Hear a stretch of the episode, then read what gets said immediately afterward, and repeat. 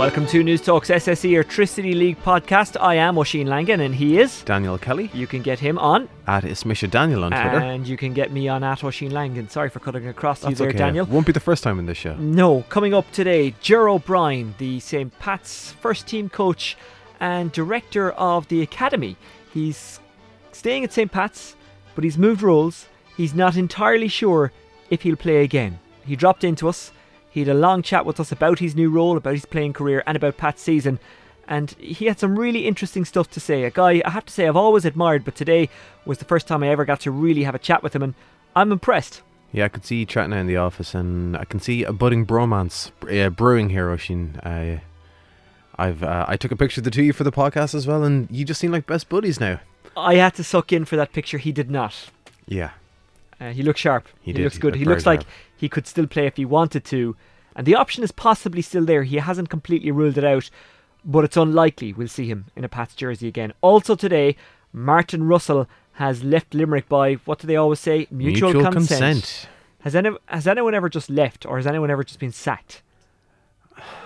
Maybe, but mutual consent is just it's turned into such a cliched statement Yes. that sometimes people may have left mutually. They've uh, the club and the uh, the club and the manager decided it's just not for each other. It's not working out, and other times managers are just plain sacked. We- In this situation, we just don't know. we will debate the wrongs and rights. Is that the correct I term think that's to a use? fair way. Rights and wrongs. The rights and wrongs, Yes. yeah. Um, and the ins and outs of that with Noel O'Connor, former Limerick manager, former assistant boss at Cork City, and uh, former Wexford Youths, as they were known then, and he manager knows, as well. And he knows Limerick football inside out. Yeah, well, he lives in Limerick, he works in Limerick, and he goes to pretty much every Limerick game. Uh, we'll hear from him a little bit later. But first, Derry were back in action, and it was good to see them back on the park. Um, they unfortunately lost 3 2 to Bray at Maginn Park. Um, Kenny Shiels wasn't particularly happy after the game. I let him explain it. He was, of course, talking to our friends in Drive 105, and they asked him if the better team lost. Ah, without a doubt. I think the question is you've answered the question. You know, that's not not a query at all. It's it's it's a fact. Well, uh, tonight, whenever we uh, we went 2 0 down and we went in at half time, we had a few problems. Rory Patterson obviously going off injured, Gerard Doherty going off injured at half time. What's the status in both those players? It's a thigh injury for Gerard. He hit the post from the free kick, and then we should have had him off. He, he should have went down, and Gerard, being Gerard, wanted to play on, and he couldn't get his position right for the goal where he, the one over the top. The second one, Gerard would have prevented that. He'd have swept that up nor- normally. So that contri- th- those were contributing factors. The poor performance of the referee was contributing factors, letting players waste time. But the one thing I'm going to clarify, which I did in my other interview, was if their player, if the opponent team's player goes down injured, and the opponents kick the ball out of play, why should we have to give the ball back to them?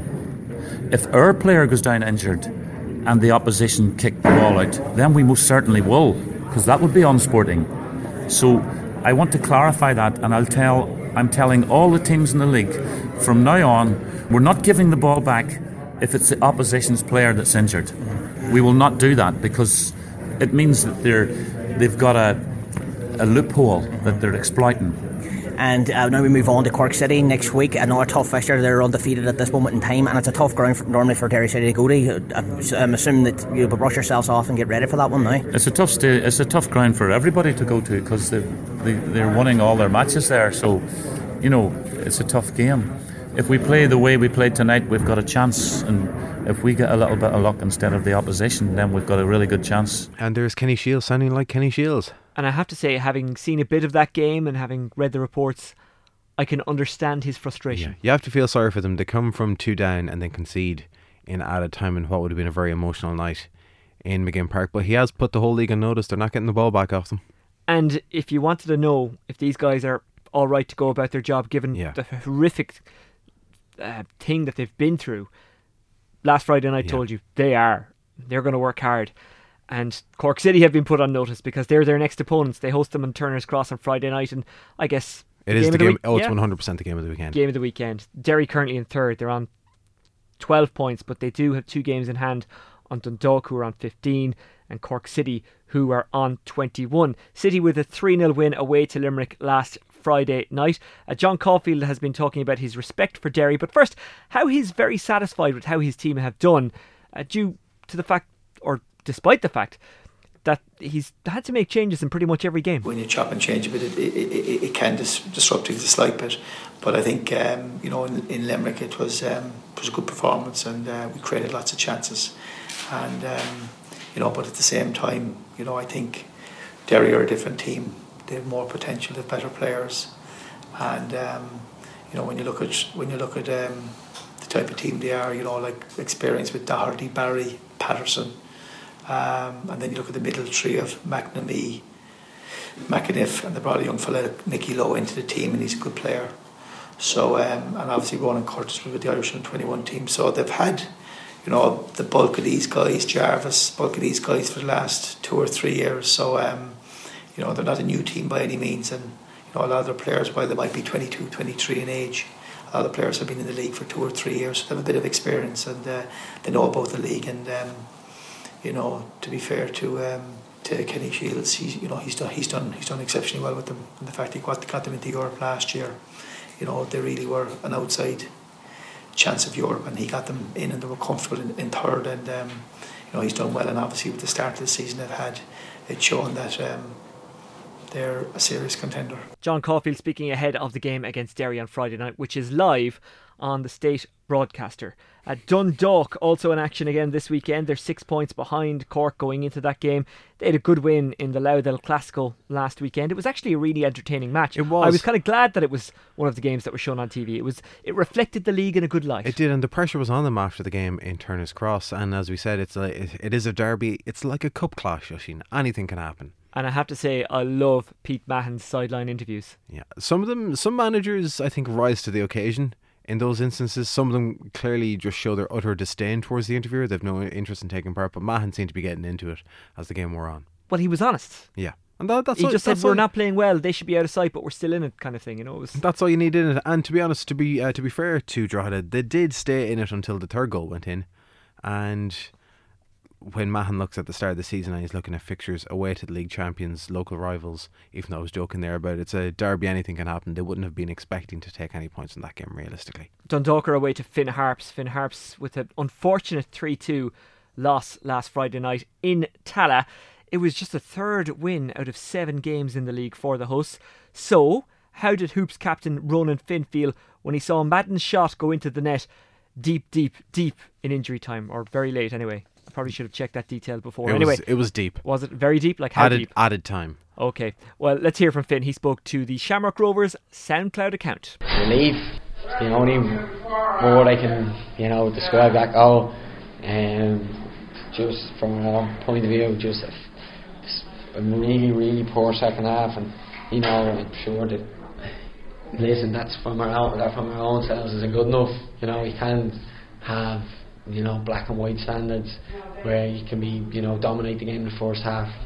You know, could be, you know, potentially three and four nil up, go in two nil at half time and come out and put in a performance like that's just not good enough. And uh, you know, we're learning different lessons each week and um, it was only when they really scored their second goal did we, you know, try and even play forward and try and our tempo was gone in the second half. It was sluggish. We were getting caught in the ball. Didn't manage the game right and basically the opposite of what we did the first half. Well, I commended Pete Mahon, the Drogheda manager, for his honesty. I have to commend Ronan Finn as well. Yeah. He didn't hold back there. No. He didn't sugarcoat that at all. They started that game very well. They were two up, I think, inside the first 15 minutes. Then, obviously, Finn Harps get two goals back in the second half. Paddy McCourt with his first League of Ireland goal in almost a decade. His first for Harps since joining uh, directly from a free kick as well. And then, obviously, Madden scoring in added time. But things are looking ropey for Shamrock Rovers there. They shouldn't be they shouldn't be in that position that where they need a last minute winner uh, when they were two up against Finn Harps at home. Finn Harps, as you predicted, Dan, causing Yes. a lot of trouble for they teams. really are. I've this said it since day one, and I will fall on my sword, which I expect to happen around September. Well, they're currently seventh, and Yeah. they would snap your hand off to stay there until the end of the season. Next up for Rovers, by the way, are Drogheda. But now it's time to talk Limerick. Kelly to Whitehead, but he miscontrols. And Maguire is in here and he shoots and it's in. It's the first goal of the game. Dooley cuts in at his right foot, crosses to the back post, and it's in. It's 2 0 to Cork. And John O'Flynn making his first appearance of the season as Cork attack here from Gearóid Morrissey in the central position. Shoots with his left foot and it's in! Gearóid Morrissey advances from midfield, strikes from about 25 yards out, low strike and it's in Nolan Well, this is a fantastic strike. Technically, top top drawer, low and hard into the bottom corner. Gave Clark no chance whatsoever.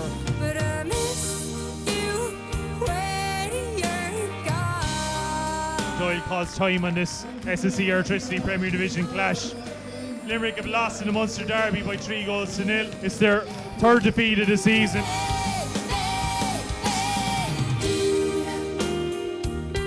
The final goals conceded of Martin Russell's time in charge of Limerick. Noel O'Connor, former Limerick manager, also former assistant manager to Cork City, and of course, you worked with Wexford Youths for a, a time as well. You've been at most of Limerick's games this season. You were at the game on Friday night. You were working with Alan O'Brien as part of the commentary team. Um, what do you make of this mutual separation between Limerick and Russell? Um, in one way, I was very surprised, and I suppose in another way, because of my experience um, with Limerick, um, I wasn't hugely surprised. I have to say. Um, I have to say about Martin, um, particularly this season, it was the first game that they conceded more than uh, than one goal, as far as I as I know. They picked up one point more than they had in his previous time in the Premier League, uh, League after 26 games, and this was after six games. Um, I think there's an unrealistic expectation uh, in Limerick. Um, it has been there for a long, long time. Uh, I'm going back to my time there in early 2000s and the mid 2000s, and uh, there's a certain impatience um, with some people in the club that hasn't really um, done the club any favours over the long term. When you say there's a certain expectation that is unrealistic, where does that expectation come from? I'm I'm not quite sure, and I suppose I need to say here now that Pat O'Sullivan has certainly been the best chairman that Limerick have had. Uh, as long as I have been involved with the club, certainly uh, I wouldn't have been much aware of who was the chairman when I was a supporter. Um, but certainly, I would say he's, he will leave a massive legacy whenever he goes, and that would be Limerick's return to the Markets Field. Um, anyone who goes there now you know, they all say it's a fantastic pitch, fantastic ground. You know, the fact that it's more or less bang slap in the middle of, of the city, and there has been some very good nights there already, albeit without Limerick um, coming through like the League Cup final last year and even last Friday night. Um, I think there's probably some people who have been involved in the club for a, a long time that, in my opinion, would punch above their weight in terms of maybe what they have to say to the chairman or how much they actually know about football. And um, look, if if you go back and look at the last 15 years, the, the amount of managers that have come and, go, and gone from Limerick, and um, n- none of them doing a particularly bad job, I would say. Um, people were talking about Limerick getting into Europe this year, which was obviously quite ludicrous. Um, you had a Cork City team that came Limerick on Friday night, which the previous week had comprehensively beaten uh, a Dundalk side that only a few months ago uh, were in the group stages of the Europa League. And then someone someone decided in Limerick that this Limerick team should uh, should beat this Cork team. Now I know on any given day it can happen, but I thought Cork were very impressive on Friday night. Um, they have a very very good squad. They're very well drilled, and they certainly are a few few years down the road. Um, in terms of their development than than where Limerick are. Noel, it's a commonly reproduced stat, whether or not it's entirely accurate or not, I'm not sure, that Limerick have the fourth biggest budget in the Premier League.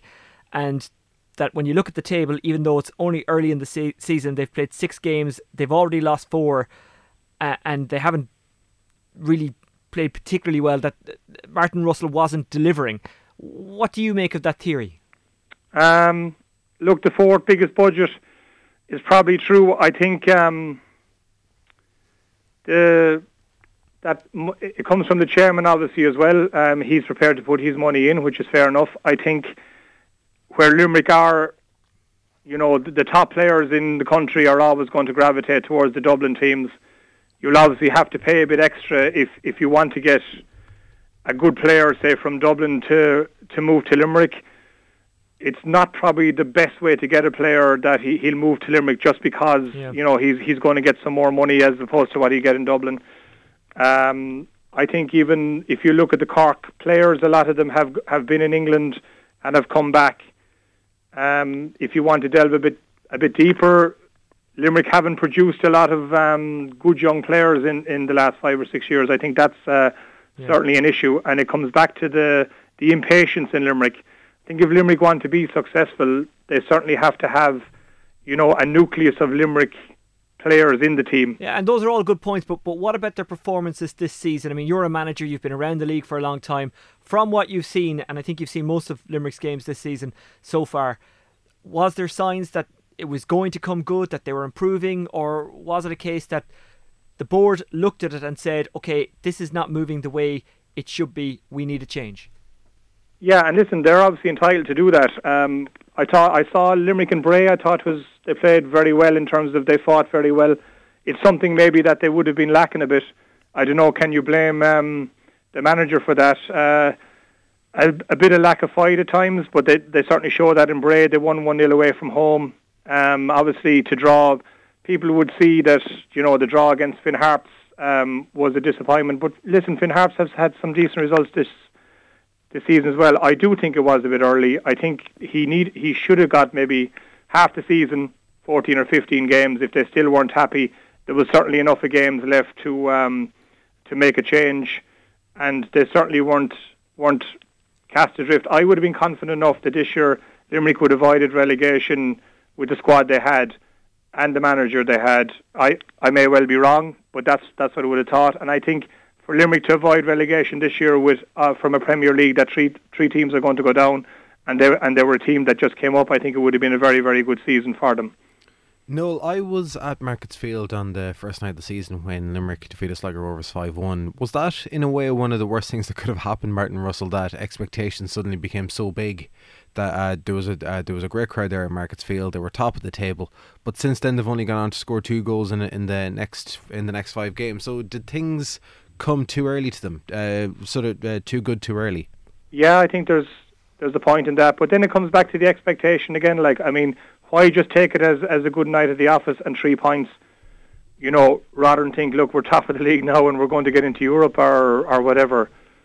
That people think, look, it was good to get those three points. Um, one of the one of the things that the Limerick people were worried about this year was the the back four, and I think up to um, up to last Friday night, it was probably one of the strongest part of, of, of the team. Um, you had the same back four going out. They'd, they'd only conceded one goal in um, in each match, and um, the issues were further up the field. Limerick have tried. Uh, they've gone with the foreign option in Stuart Taylor. They've now gone with the tried and trusted League of Ireland method in Martin Russell. What type of manager do they need? Um, what kind of manager do they need? Um, obviously, a miracle worker. um, other than that, I doubt you should you should apply. But um, I I do think that you know Limerick are not ready to be in the top two or three of the league yet. Um, they need the the board need to show a bit more patience, I think, overall, and I think they need to have a bit more confidence in themselves and not be led or said maybe what if a few fans are grumbling about this and that and the other. I think they have to have a bit more courage. Um, I think it doesn't it doesn't show the club in great light. I think that after six games that they they would sack a guy who who had got them promotion. Um, they've done it before with with Pat Scully, and uh, they they haven't been rewarded for it. Um, I think it undermines the position of the manager in the club overall, and uh, I think if you have a manager that's that's been undermined, no matter who he is, well then the chances of you being successful are, are quite remote. The fact that uh, that uh, three teams are going down this season has been well advertised, and obviously teams like Galway, Sligo Rovers, Drogheda, they've been struggling so far. But no one has even mentioned Limerick until this week as a team that could be seen as relegation can- candidates. Obviously, Limerick are looking ahead to they're looking up the table instead of down with uh, with their mutual parting with Martin Russell. But could this have a, a, a destabilising uh, impact on the team that where a lot of these players would have come in under Russell and played with him last season, now they're not sure what could be happening in the coming weeks. Yeah, I I think uh, I think it can, and I think, as I said already, it kind of lets players uh, a bit off the hook as well. You know, things are not going well. It's it's it's the manager's fault, and um, I think that's not good long term. Um, as I said, I thought they would have avoided relegation as as they were, provided they didn't hit an injury crisis. And um, it'll be interesting to see. Like, I'm around Limerick. I haven't really heard any any name that'll stand out yet. One and, name um, that has popped up, and I'm not sure if you'd say it's a standout name, but it is a name, Ian Barraclough. Yeah. Uh, li- listen, um, every time the Limerick job has, has been up for grabs, there's been some, the usual names, if you like, are trotted out. Um, I wouldn't be privy to what's going on today or who they're thinking about talking about, but um, I, I'd be as interested as anyone to see who uh, who the next manager will be. Noel O'Connor, really appreciate your time and um, really enjoying your commentary with Alan O'Brien. Uh, every Friday night or Saturday night or whenever Limerick play, you follow them. Uh, thanks very much for joining us on Newstalk's SSE Electricity League podcast. And uh, enjoy Friday night when you make the trip to Inchicore for St. Pat's against Limerick. And nice to talk to you again, Oisin. And you as well. Thank you. And I'll see you, Daniel. An appropriate level of respect shown by Noel O'Connor to Daniel. Do you prefer Dan or Daniel? I honestly don't mind either. As long as it's not Danny, I'm happy. What does your mother call you? And does she give you the full name when you're Oh, in trouble, or no, is the it Dan it's- just casually? It's the full name the whole time. oh, really? Yeah. The Kelly family, it's always been Daniel. So is that why you don't answer when I shout Dan across the office?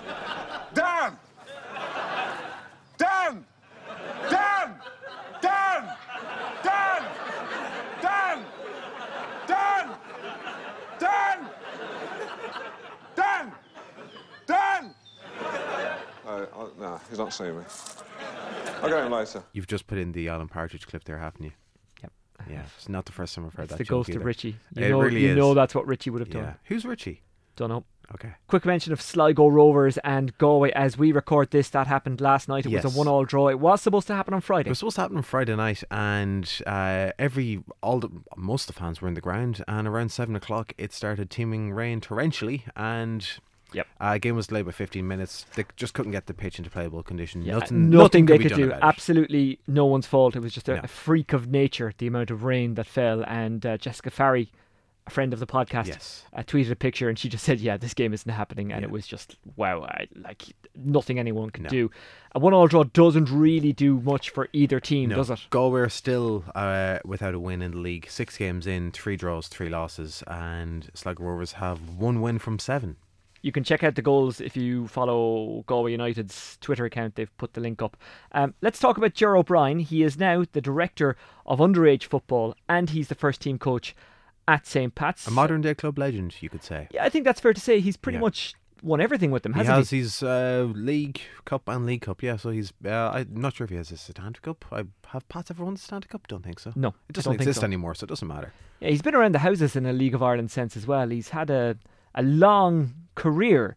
Uh, he's now making his way in coaching, but he's only 32, and He's a young 32. yeah, he is a young 32, and he he, he hasn't actually officially said whether or not he's retiring. So probably maybe a bit rudely and a bit bluntly, I put it to him: Is he done in a playing sense? Well, I came into the season probably looking at no. Um, but as pre-season went on and the start of the season, it's probably looking a little bit likely that it will be. Um, I'm still not fully probably come to it yet where I'm actually going to announce or anything like that. But it's it's very difficult to do, you know, half a job here and half a job there. I, I like to do something properly and. And to be honest with you, I found it a little bit difficult doing bits and pieces training wise and then trying to do a bit of coaching and the underage stuff as well. So it's uh yeah, I'll have to make a big decision quite soon. It just goes to show, doesn't it, that your body has to be focused, but your mind also has to be focused as well. You can't half-heartedly play. No, absolutely. I think it's you know you go through your career and you pick up a lot of injuries and stuff like that, and a lot of stuff plays in your mind when you're playing, and you have a lot of different distractions.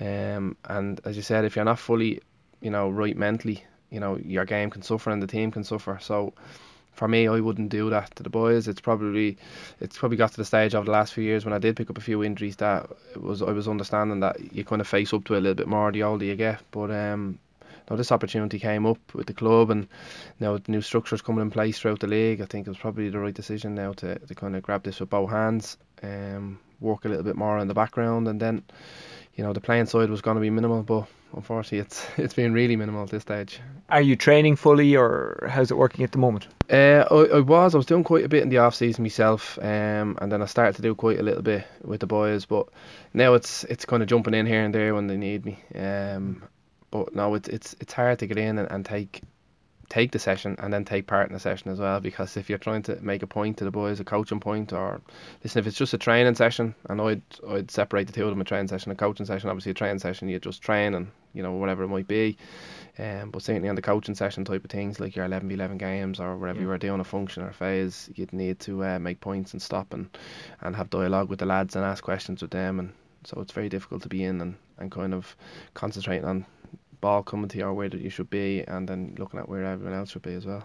If you look at old clips, you see guys playing with bellies. You don't see that anymore. so you have to be very sharp and very fit. Now, looking at you, you are like a greyhound. You are looking sharp. You are looking fit. But I guess to be playing at the elite level, you have to be match fit as well, and that's the difficulty, isn't it? Like you can train with the lads, you can work with the lads, but if you're not getting matches, I guess the longer that goes on, the more difficult it will get. Yeah, absolutely. And uh, although you might you mightn't prom weight or anything like that, but you do kind of lose that that kind of sharpness that you said, and then that mental capacity to be able to prepare for a game and know that in your own mind that yeah I'm ready to go for this game yeah. because you know sometimes you can be your own worst downfall in your mind that if if you feel you know if you had an illness during the week or if you had a knock on train or you missed a training session you know it's nearly playing on your mind going out that I'm not ready to, to be at my best here. And mm. as I said if if if you're only taking bit part in training and stuff like that and you know it can never mind yourself at this stage you're kind of the selfishness is gone. At this age it's it's more about the team and winning. And I think if, if, if I was to go out and cause a goal or wherever it might be, I think that would that would actually sit worse with me rather than you know not being involved at all. I remember when Henry Shefflin came back from an injury, he said sitting and watching games, you actually thought, God, this is a frightening pace. I don't think I could last. And then he said once he got back into it, he hmm. realised he was okay. Is it the same with you when you're watching games at the moment? Are you thinking, God, I'm not sure I could get back into it, but if you actually did it, maybe you'd be okay? Yeah, I think that's probably a fair point to be honest. It's um, I think if I was to down tools today in the coaching and then get back and probably do a mini pre-season three or four weeks, I think I'll be fine. I think I'll be able to get back into no problem. But I said the route that I've taken now and that word longevity is not really used in the League of Ireland. That if I feel the role I'm in now, I, I feel that I can get longevity out of it. I'm at a stage now where unfortunately, you know, you look at the likes of Frank Lampard and John Terry and, and you kind of say, oh, they want to play for, you know, till they're 36, 37, 38, but they're still earning 40 grand a week and they're still going to walk into the yeah. TV jobs and, and, you know, whatever else they're going to do, management and coaching jobs, no problem. But in League of Ireland, you have to kind of when you're at crossroads with decisions, you have to kind of yeah. think deeply about. And I've two young kids, I've, I've a wife at home, and I want to stay in the game. And this was probably the best decision for me at this stage. Well, that kind of outlines how serious you are about coaching. The fact that you stop playing because playing is an addiction. Playing is is something that's hard not to do when you're a player. So you have to kind of switch minds, and it's tough at the moment because you're you're kind of caught. Well, you're not caught between. Like you are coaching, but in maybe your head you're still a bit of a player. Is is that the way you're looking at it? Yeah, a little bit. Um, and it's it's probably that selfishness word again that you use as a player that you want to keep playing for yourself. And sometimes in this game, especially, you look at other sports, the likes of rugby and things like that. There's very much an honesty in rugby, but in, in football, I found that there's not a huge honesty in it, as well as is that you know someone mightn't tell you that your time is up, or someone might feel that you know your loyalty to them over the last few years has probably bought you another season hmm. or two. But for me, it was the recognition of of I said that crossroads and saying, well, where should I go now at this stage? Hmm. And and for me, it took probably four to five weeks of, of hard thinking, um, a lot of conversations with people I'd regard would, who had had a big influence in me in my career and people that I'd trust and talk to and there was mixed messages to be honest with you. A lot of them were telling me to continue that I'd regret it. Some were saying, "Listen, it's when you when you when you weigh out the, the options, it's probably the best decision." But for me, I do have a huge uh, hunger to succeed in coaching in, in this country or even beyond, and I felt probably at this stage when everything was weighed up, I could give and contribute more. Yeah. Um, to the route that I've taken rather than just being a player what has Liam said? If you can tell us, I appreciate many of these conversations yeah. are private and should remain private. I respect that, but can you give us some indication as to what he said? Did he say, look, it's one or the other? Did he say, look, keep tapping away, keep training because we might need you at one stage, some stage? What did he say? He's listen. Anyone who knows Liam would be. He's always the calmest man in the room. I think he, he's a deep thinker in that kind of sense. So when when I spoke to him on it, and obviously he knew my coaching route. I had got my badges quite early, and I had I'd done quite well. I coached with Maynooth in the in the university and was successful down there, and some of my underage teams were successful. And it was starting to with the director of football role, which was coming up. He had earmarked me for that position, and the conversations was coming down to first team coach then, and he kind of said, "Listen, I certainly won't put any." You know, direction to where you want to go. My, he said that he he actually won a league at 35 after coming back mm. from a cruciate injury. He was saying he loved playing, but my argument with that was was that he was a centre forward, and at 35 you get a hell of a lot more options off the bench than a 32 or 33 year old fullback yeah, yeah. who, who's not going to come on if you need a goal. Let's especially when you see the pace in the league at the moment. Yeah. I mean, Sean Maguire being the best example, and yeah, it is. Yeah, and it's it's, it's certainly when I came into a forest, it was uh, you're walking into a dressing room with, with men. It felt like men.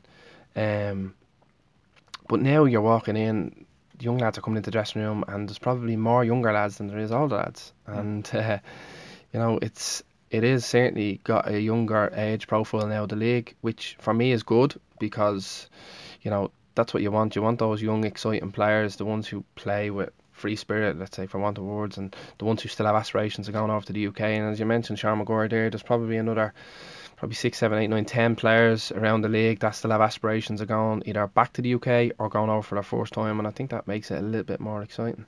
It sounds like you're already thinking like a coach. Is that a conscious decision that you made in the last season or two, or is it just the way it has evolved, or do you think of it that way? Is a football brain a football brain, and it doesn't matter what, matter whether you're playing or coaching?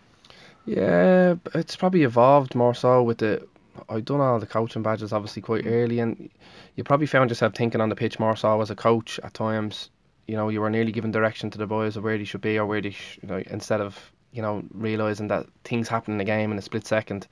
Um, but now it's it is there's a lot of like the flip side of, of going into it is as a player you feel the defeat and it's terrible or you you know you're delighted with the win and you switch off kind of then and you have your weekend with me then now it's you know, you're getting the the next week's match report in 12 hours later. You're already watching the game back in those 12 hours. Then you have spending most of your weekends then focusing on the opposition for next week. You're working on your training sessions, you're on conversations, and then with me, it's the 19s, it's the 17s. So yeah. I have taken on a completely different lifestyle and one that, looking enough, my wife and certainly understands. But you know, having most of my days free as well at times for the kids and stuff like that, you have to kind of balance it well. But it is a completely flip side that you don't you don't you have to go in full throttle if you don't you get found out quite quickly and I think you walk into a dressing room and if your sessions aren't good and if uh, your information that you're given is you know the lads see right through you you're walking in and I've known I've come from dressing rooms and you know uh, you know you, you have you have some leaders in the dressing room but a lot of, lot of the players are sheep and you know if some of the, the stronger personalities and the leaders kind of find you out quite quickly. The sheep will follow quite quickly. So it's important that you know you do your business right and and and don't leave anything um you know to to want that they can give out about like you know. We'll get back to your coaching career in just a second, but who were the leaders during your career? You don't have to name the sheep. I wouldn't expect you to. who are the leaders though? Who who stands out for you? Guys you played with? I think, as I said to you, when I first came in, it was a different kind of era of player. Um, and we had quite a young dressing room. My first real main dressing room, without being disrespectful to, I started off at Pats and went to Athlone on loan in Kildare County, and then my first real main club was was Shamrock Rovers, and I I signed the time then when when they had just been relegated to the first division. So there was so much uh, uncertainty, but yet so much pressure on the group because it was the first division. Unfortunately, had has a tag of the graveyard mm. type division, and if you're in it and you don't get out, and we see what happened with Shelbourne, um, you can be stuck in it. So we had this pressure. We were Shamrock Rovers, you know, it's still one of the, the biggest clubs in the country, even in the first division at the time, and you're sort of saying, right, there's pressure there. And we had a manager called Pat Scully, who was probably the first character in my football career that I found to be a proper, um, proper adult about things, almost like he didn't treat you like a baby. He didn't. There was demands put on you, and he kind of molded me as a player. Um, even though I was probably playing for two or three seasons in the first division with the likes of Kildare and Athlone, I was only 17, 18, 19 at the time. Um, but Pat Scully really kind of got in and he kind of took that schoolboy mentality, that softness out of you, and and made you like you're a fullback, you defend, you know, you're good at attacking, keep doing what you're normally doing, but you don't let a winger by you. And he kind of had that that kind of uh, mentality as a manager, and he was a real leader. He was a real leader in the sense that he was a very very good coach, but he put a, a lot of demands, and he was. It was the first time when you're reading the papers or listening to interviews that he was sort of saying we expect to win the first division. Anything else is a failure, and you're sort of sitting there as a player going, oh, well, if he thinks that, you know, maybe we should think that as well. But you don't really, you know, you kind of follow and. Throughout then, I would have played with, with different players. The likes of I had one year with Owen Heary at Bohs. Um, I looked up to someone like Owen for quite a while. He was obviously someone that played in the same position as me, but he was really good. He was after going through that really good so, spell with Shelbourne, and you, you seen him playing against the likes of Deportivo, and you kind of wondered, could I get to that level in Europe? Um, he was really, really good, but he was from he was molded from that old school generation. He was probably the last kind of ones before I flipped onto the, this new generation. And what you find is you find a lot of leaders on the pitch are the likes of the the Richie Towells and the Christy Fagans, the ones that actually do their talking with goals and, and performances rather than that coming in, that old school mentality. I think that's kind of disappearing slowly out of the game. Is that a good or a bad thing? Because things evolve. That's just the way life works. It's the way football works.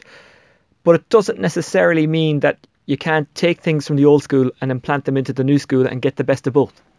No, and I think it's just the way you, the mindset has changed right from you can't. I don't think you can you can take kids now in schoolboy football. Forget anything about professional from the, for the start, but from schoolboy football, they're coming in and they're doing a couple of nights a week, and I think the education that the coaches have gotten is probably a lot more. I don't want to use the word professional because you had obviously fantastic coaches years Yeah. ago as well, but it's a lot more different and and um, there's a lot more thought process goes into how you deal with kids and you know years ago 25 30 years ago you wouldn't have had sports psychologists coming into football clubs to deal with it would have been frowned upon it would have been that Yeah. they're soft or you know they're weak and we can't have him in the dressing room or wherever but now it's a major part and like I know Leicester's guy um, is coming over to speak in, in UCC. I think it might be tonight or tomorrow. He's been with Leicester for the last couple of seasons. I think Nigel Pearson brought him in, and I know I've read interviews and stuff online that Leicester's players would have credited him hugely with their success last season. And you know that's the kind of way players have gone. That is wherever they feel is uh, is needed to be successful, they'll they'll go with it. Um, and it's just on like on the flip side where I spoke about earlier with the coach and that if they see through something and they don't buy into it, it can fail miserably and they can use it as an excuse. That's what players do. But if if something's good and it works and it's successful, you know, it's almost on the flip side that everything blows and it's used and the exposure's huge. And I know Liverpool had it with, with Peters years ago when they nearly won the league, and you know, it's it just seems to be a common trend now that everything's evolving really quickly and um, we just have to keep moving with the times. Some would see it as a bad thing that players know their own worth now. By the time they get to you, they've obviously proved how good they are because they're now joining a League of Ireland setup. Again, is that a good or a bad thing? Guys kind of being confident in their ability, or or is it still the case that some guys are confident, some guys are not, some guys think they're better than they are? How how does it work? It's uh, like you get you've got 16 and 17 year olds coming up to you in training sessions and asking you, you know, questions, which is good. I like that. Um, but I'm a more modern day coach. Like they're they're kind of asking you questions. Well, if I move here, I'm leaving a space here and a gap, and they're actually talking tactics with you. Is that is, is, that the the Neville and Carragher generation? Yeah, They've grown up watching Monday Night Football and they're getting a a, a detail detailed analysis that we because we're in around the same well I'm a bit older than you we're in or around the same age and we grew up watching Keys and Gray and it was all blood and thunder stuff and you know Dunphy and Giles and yeah there was good analysis but it wasn't like the pinpoint I'm going to show you exactly what and where players step Uh, that you know that's, that's that's what Carragher and Neville do, and of course you go online now and you go to Transfermarkt and Soccer Base and Flash Score and you can see the formations, and they grew up with that. It's just a given to them. To us, it's still kind of cool to go, oh, we can check this out. But Yeah, yeah, no, absolutely, and and that's you've hit the nail on the head there. It is that generation of players where they're actually self-learning,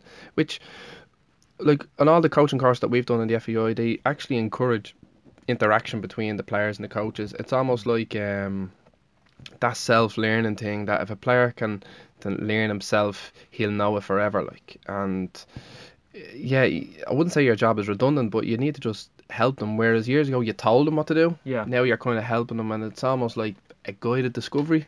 i- Yeah. In, in that kind of way, maybe that's the best phrase to use. And and and and is that- the worry that they actually become a bit too obsessed with formations rather than actually getting the skills of the game right? Then they kind of think that it's all about the formation and the tactics rather than them they themselves becoming a good player and getting those core fundamentals right. Yeah, listen, I think we can all get bogged down on formations, not just kids, but players, coaches, everyone. Like, um, you know, people in the media. When I read the papers and they talk about if if they're being critical towards a team, and you know, we we played a four two three one and all this. But at the end of the day, believe me, as a player, and I've sat in a dressing room for long enough. If enough of you is turn up on the day and Yeah. play well, and don't get me wrong, the manager does have a big part to play in it, and the coaches that if they give you you know, if they give you the the belief and they give you the confidence and they give you more importantly the freedom to go out and express yourself and play a certain way, you kind of Yeah. do it. Like, you know, and you know, you kinda look at you kinda look at the Ireland game against Wales recently, let's take that for an example, and you look at Wales and you know, that kind of 3 4 3, 3 5 2 formation that they played or whatever it might be, that diamond in the middle. And people were saying, Oh look at Wales, they have similar players to us. And they came and they outplayed us and stuff like that. And maybe that was just their mentality on the day. Maybe we just didn't want to be beaten. Maybe that's the way we set up. We were missing some key players, and but on other days you go out and you look and how well we play, and you know over in Austria it was all about hitting them on the counter attack, and it worked. So maybe the managers have a big part to play in it, but ultimately it's when the players go out, it's you in that battle and your key battle. And I spoke briefly with Philly McMahon once, just I don't know him or anything, I just met him at a, kind of like a convention thing, and I spoke to him, and we were having a conversation about football and GAA, and he was sort of saying that's the difference between soccer players. You know, I don't get when a GAA player runs on and shoulders another fella, and I kind of look at it and say, why does this happen? But he sort of says it's it's you against him. You have to be him in that battle. And footballers don't have that mentality. They go out and they worry about themselves, which is fine. But you have to get the better of your opponent. Like, and I think the more people that do that on the day, and like you kind of maybe some formations do take time to kind of the opposition to adapt to, but ultimately, the more people that perform out of that eleven, the better chance you have of winning. It's simple as that. to go back to Eamon Dunphy, he says that there's no street footballers anymore. It's a very broad term, I appreciate, but is there merit in that argument? Because again, you're getting the best guys coming to you to work with you. So how are, how are you finding their skill levels as compared to, we'll say, someone like yourself when you were 15, 16? we have this thing now. Um, a guy called Raymond Verheijen. I think everyone kind of knows him at this stage. He's quite good in what he says, a lot of the things, but other other parts of it are are quite kind of you kind of sit back and you go, these are kids, and he's talking about overtraining of 13, 14, 15 year olds, and for me, a 13, 14, 15 year old should be out every day playing football, Yeah. every day doing anything. But now it's he played on a Monday, so he has to rest on a Tuesday and a Wednesday, and now he can't train till a Thursday. And you're sort of saying, is that really the best for a 13, 14, 15 year old? I don't think so. Listen, for me, I want to be out. I want to be, see the kids. I want to stop my car on the road to let the kids move off to, so I can drive through. Because that's what we did. We Yeah. played against gates, against a tree, and a lamppost, a jack, or wherever it was. You don't see her anymore. And I agree with with Eamon Dunphy in the sense that listen, society has changed. You know, there's a hell of a lot more things to do, and I know there's all these things about oh the kids you have to drag them out nowadays because years ago we hadn't got you know handheld computers or we hadn't got YouTube or any of this type of mm. stuff, and that's just the simple reality of it. There wasn't any distractions to it. Like if YouTube was back then, would they have played it? They probably would have. But we never know, so you can only take on its merits now.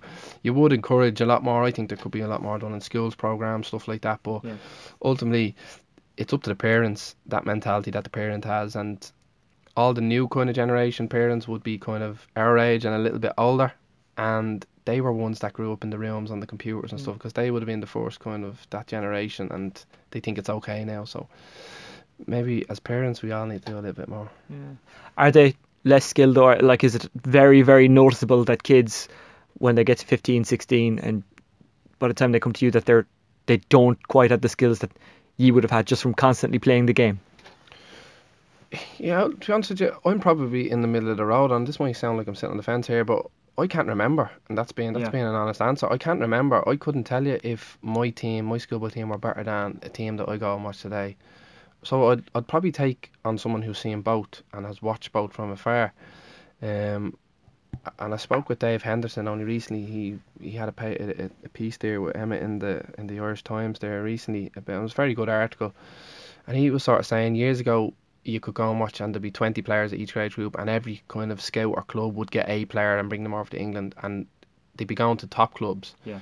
But now you have certain clubs that were happy to kind of push their players in the direction of, without being disrespectful, Stevenage and and Carlisle and clubs like that because they don't want them coming to League of Ireland or they still are harbouring ambitions of you have a better chance if you skip the, the lower UK team that you'll go up through the ranks quicker. Um, so the honest answer is I'm not so sure. I, I don't know. I'd I'd have to see. You know, you'd have to you know kind of talk to people who have seen both. But but certainly the kids that we I do deal with and find coming in quite early, the 15, 16 year olds, they are very sheltered in the sense they're protected an awful lot by the parents. Um, but when they get out, you know, they do their, their four or five days a week with us, and um, when they're in, they're fine. It's just it's what they're doing on the outside, whether it's rest days or whatever else they want to do now or wherever. But it's um it's certainly different than when I was starting off. You do seem to enjoy it though. You seem to really like working with them. Yeah, yeah. Listen, you have to love what you're doing. I think if you don't, you, as I said to you, I, I keep using the phrase, you get found out quite quickly. And if you don't, if you don't like doing it, what's the point in doing it? Like you know, and especially you're trying, you know, at a young age, you know, taking the f- the first team aside for a minute, it's a different mentality when you're working because you're still developing the kids. The mm. first team is a lot more about results orientated. It can be performances, but it is results orientated. Whereas the underage, you are preparing them mentally and technically and technically and all this type of stuff to be ready to play first team football. So results isn't as important. You kind of want them to keep winning, but it wouldn't be driven by the coaches. You're hoping it's self-driven by the players. Um, but yeah, you have you have to want to do it. And the thing about it is, you've got young kids who probably at this stage of their lives, at 15, 16, have three main components made up of school, family life, and football because that's that's their three things that they mainly do. They might have friends, but they wouldn't be as much. So you have to take on an active role as, you know, I won't give uh, too much details away, but we have a situation at the moment in Pats with one of our a couple of our kids are either misbehaving in school or are not fulfilling promises that we've agreed with parents. So we punish them when they miss training. Like you have to follow through it, and Yeah. they won't start now the weekend. We've one kid that won't start the weekend now over it. And we've spoken to the parents. We've spoken to head school teachers as well. We've spoken to principals that if because unfortunately they're so young and so uh, innocent that they think that they're just going to be footballers. Whereas Yeah. as adults, you have to provide, um, you have to provide an environment for them to say, right, okay, yes, we want you to be the best footballer and we want you all along to do this, but also your education is huge because I'd rather meet a kid in 20 years' time who hasn't become a footballer, but we were able to help him Yeah. get an education and a degree and he owns his own business and shake his hand rather than a kid who we've neglected, failed at football as well, and you know hasn't got himself a job or a family life or anything like that. So we have a big part to play, and that's probably one thing that I enjoy doing. That you have so many different individuals, and there's a lot of uh, thought process goes into it. Before we talk about Pat's current season, there is a change coming. League of Ireland teams will form a kind of an under 15 league. It's it's a much debated change. Some clubs are for it, some clubs are against it. It's it's kind of not as simple though as being for or against it. There's pros and cons to it, isn't there? Yeah, there is. Um, and uh, listen, you the schoolboy clubs. Let me go on the record record and saying the schoolboy clubs have done a fantastic job. Have done a really, really good job. And you look at the likes of Kevin's and Joey's and Cherry Orchards and Belvedere's and Crumlins and Francis. All these clubs have done really, really good jobs in developing players. I think what they want to do is they want to bring all those players together. You shouldn't have a schoolboy team going out and win 11 0 and that's what I was involved with a club last year, and they won the under 15. My team won the under 15 team, but we shouldn't be going out beating teams seven and eight and nine now. It's no good for the development of these so-called elite players. Yes, the training sessions on a Tuesday and Thursday and whatever other nights we trained were actually far better than the games that they played on the weekend. They were much more difficult because you're playing against each other. So they had to do something. And obviously, when Ruud Dokter came in, he looked at it and said, "Listen, why don't we? What everyone has said for years, why don't the so-called and I put this in inverted commas because everyone knows League of Ireland professional teams have the best players playing in their underage structures for academy type things. And I'd be the first one to put my hand and say, yeah, this, I've been in the League of Ireland for a long time. They have neglected so much the underage. When they got money in, they spent it on players. They didn't build infrastructure. They didn't work on the youth systems. They didn't buy training grounds. Nothing like that.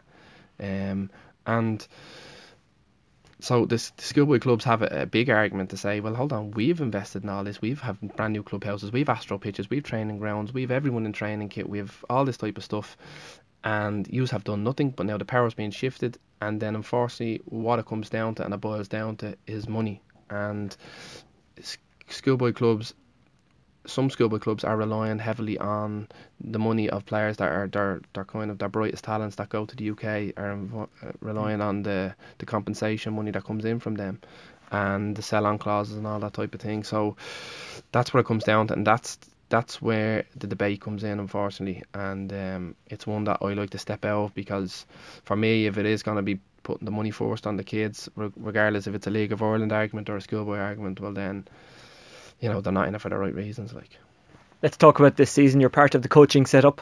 Um, is it fair to sum it up as thus poor start but good bounce back since? Uh, I think you're being kind. it was an awful start, to be honest with yeah. you. Uh, Why? I don't know. To be honest with you, it's uh, listen. We didn't uh, deviate away from our plan or anything like that. We we had a different preseason. We brought in Mark Kenneally and Russ. Mark, for those who would know him or don't know him, is uh, ran in London in 2012. He was an Olympian. He ran in the marathon. Uh, really good, and he brought a different. He was working with the Scarlets in Wales as well in the rugby, and he brought he came in full timers, and he brought a different dimension to our training, and we probably have been uh, the most fittest we've been. Um, you know everyone body fats and everything everything mm. is as lean as you possibly can get and we are working off that model performance tactically and we just first night against Bray we froze you know we were playing the likes of JJ Lunny's only gone 18 Alex O'Hanlon back from Liverpool's only gone 21 Lee Desmond all these guys are only kind of just about hitting 20 or early 20s and maybe it was just a little bit rabbit and headlight stuff and you know yourself. If you're winning games, you feel invincible and you feel like you'll never be beaten. You start losing games, and all of a yeah. sudden you don't know where your next wins come from. And we've got picked up one point out of the first five, and then Rovers game was huge because we we knew the fixtures that were on that weekend that we, we couldn't we couldn't fall further behind, and we managed to go out and win. And it was a really good performance in Dalymount on Friday, which kind of springboards us a little bit up, but um listen, at a club like Pat's, and, and we speak about demands earlier on with the likes of Pat Scully, Liam wouldn't be as forceful, but he still doesn't do mediocrity. Like you know, yeah. he still wants us to be. He, still wants us to be um, successful, and regardless if budgets are cut or anything like that, he he, he doesn't come out. You ne- you'll never hear Liam Buckley come out in the media and say my budget was cut never. And uh, it was, I know it was. And the thing about it is, you just got to get on with it. You got to make do. And we're kind of building a platform for the likes of the JJ Lunnies and Alex O'Hanlons and Lee Desmonds and Conor O'Malley's and Josh O'Hanlon's only 21, 22 as well. That these guys in the next year or two are able to go, well, I have my bit of experience. I know my way around the league now. Yeah, we're ready to go and we're ready to perform and compete. Some pundits picked up on the fitness point and they said, well, why weren't they fit last year?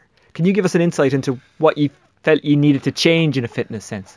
Yeah, it was it was something that was probably criticised towards us last year. Um, listen, it's I was involved in it as a player. Like, did I feel fit? Yeah, but listen, I don't know.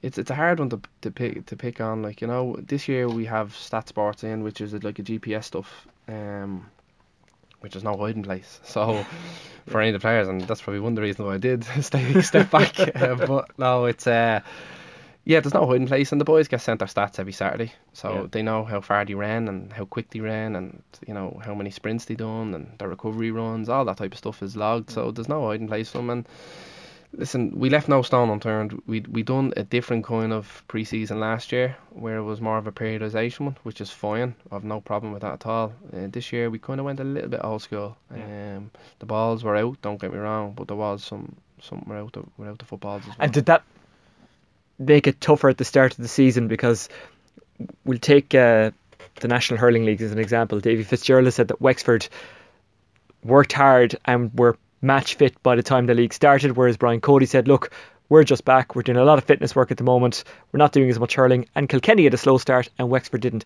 Is it the same for St. Pat's? I know it probably wasn't by design, but does that explain the slow start? It could, it could do. Like I've looked, I've done a lot of research into myself, and you're looking at, and you cannot. The thing about, I like to look. If you're going to compare anything, you might as well compare it to what the best is, and the best that we have that's closest is the the Premier League. And you look at Arsenal having awful record of performing really well in the first half. And everyone, the joke is out there. It comes to January or February, and that's Arsenal season's gone. They're gonna they're gonna dwindle, and they kind of do a similar pre-season to us in the sense that it was kind of tough, a lot of running and stuff like that. Liverpool's the same under Klopp. Pochettino seems to be the same under Spurs, but his is the flip side. Liverpool's do hard pre-season, start well, and kind of negated with Klopp's. Uh, whereas Pochettino has started really slow when and then kicked on, and his fitness level. So, ah, listen, I don't know. I think we can go a little bit too deep into stuff like that. I think when you're losing, any, any excuse and stuff gets thrown at you. When you're winning, Yeah. Anything new is blamed. Yeah, Look, just before I, I let you go, because I appreciate you've given us a lot of your time, I want to play you Conan Byrne's reaction. He was talking to uh, a video on the St. Pat's website um, about his fantastic wonder goal against Bohs. yeah, the goal itself was something that uh, dreams are made of, I suppose. Um, I spotted him off his line from early on the game, and I said to myself that if I was going to get the chance, I'd, I'd hit it. And um, I've tried it and failed on numerous occasions over the years, so just to do it on my 100th goal on a ground I've never scored in before was great. They had a goal kick, bit of head tennis for a few seconds, and then it just broke. I think JJ got a little touch on it into my stride, and that's when I just looked up and to see where he was, and yeah, just hit it as hard as I could and caught it sweetly and went over his head. And Beckham saw Sullivan off his line. Oh!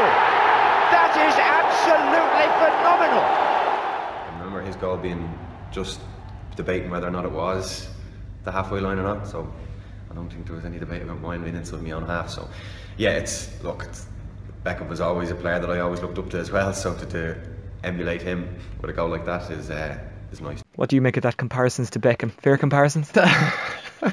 not his hair anyway.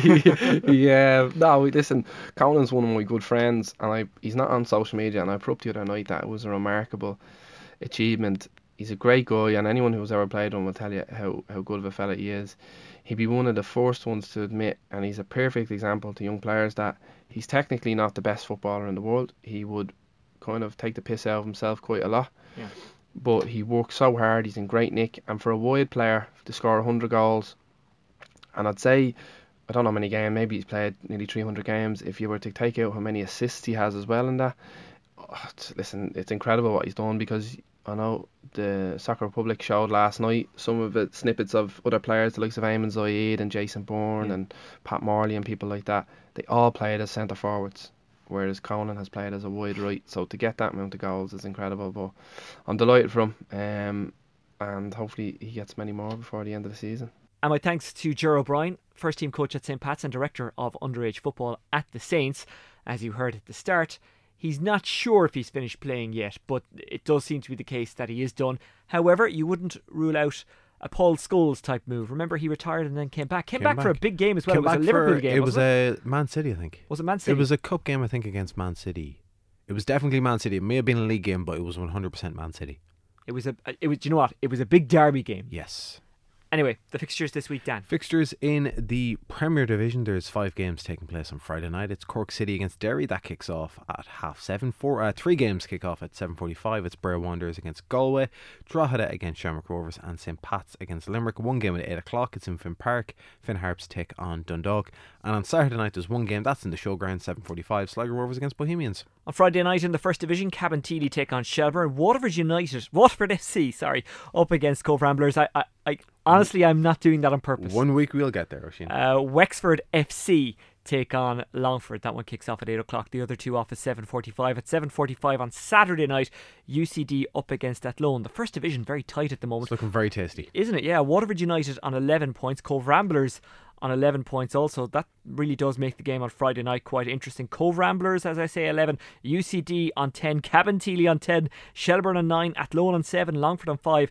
And Wexford on 2. So basically, two points between the top five. Yeah, really, really tight. And some good football being played there as well. I've seen a few highlights packages. And Because the first division teams can produce their own highlights packages. well, you can do that in the Premier Division as well. You just you just can't put it up till after Soccer Republic, I think. Correct. Uh, okay, that's it for this week. Uh, my thanks to Dan. You can get him on. Uh, at uh, it's Misha Daniel on Twitter. And you can get me on at Oisin Langan. But where you can get me on Friday night is still open to debate. Cork City up against Derry. Look, that's the standout game. I'm obviously a City fan. I don't hide that. But it is on TV, so I'm tempted to record it and go maybe to Bray and Galway. Well, you have said for a few weeks now you had planned to go to Bray. One time, I think illness took over. That's right. The second time, general apathy took over. No, I just couldn't make it, Dan.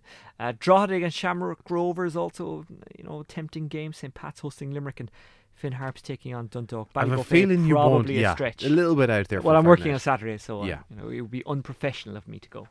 But uh, I'd be tempted to get to Ballybofey at some stage. Don't forget also for listening, uh, the Jackie Jameson interview from last week. We spoke to Gina Lawless and uh, spoke to Aidan Fitzmaurice. It's got a brilliant reaction, and that's still available on newstalk.com if you're looking to hear it. Or if you've missed it so far, Yeah, thank you for your kind comments on the Jackie Jameson piece. A lot of people were glad we did it, uh, and we're glad that you're glad. Uh, if you've any other ideas, by the way, we're not in any way ashamed about ripping them off. let us know on Twitter. Tweet one of us. Tweet both of us. Yeah, because we uh, will listen to them. Yeah, we we've got some really cool names thrown at us regards Yeah. Possible interviews. Names from the past that people may know and some they may not know. Yeah, I mean, we might not get to them in the next couple of weeks, but we hope to get to all of They're your on file in a filing cabinet. Okay, it's getting bad when you're ripping off Donegal catch ads, so I think we will leave it at that. Thank you as always for giving us your time. We'll catch you next week. Thanks. Bye. Uh, uh, no, he's not seeing me. I'll get him later.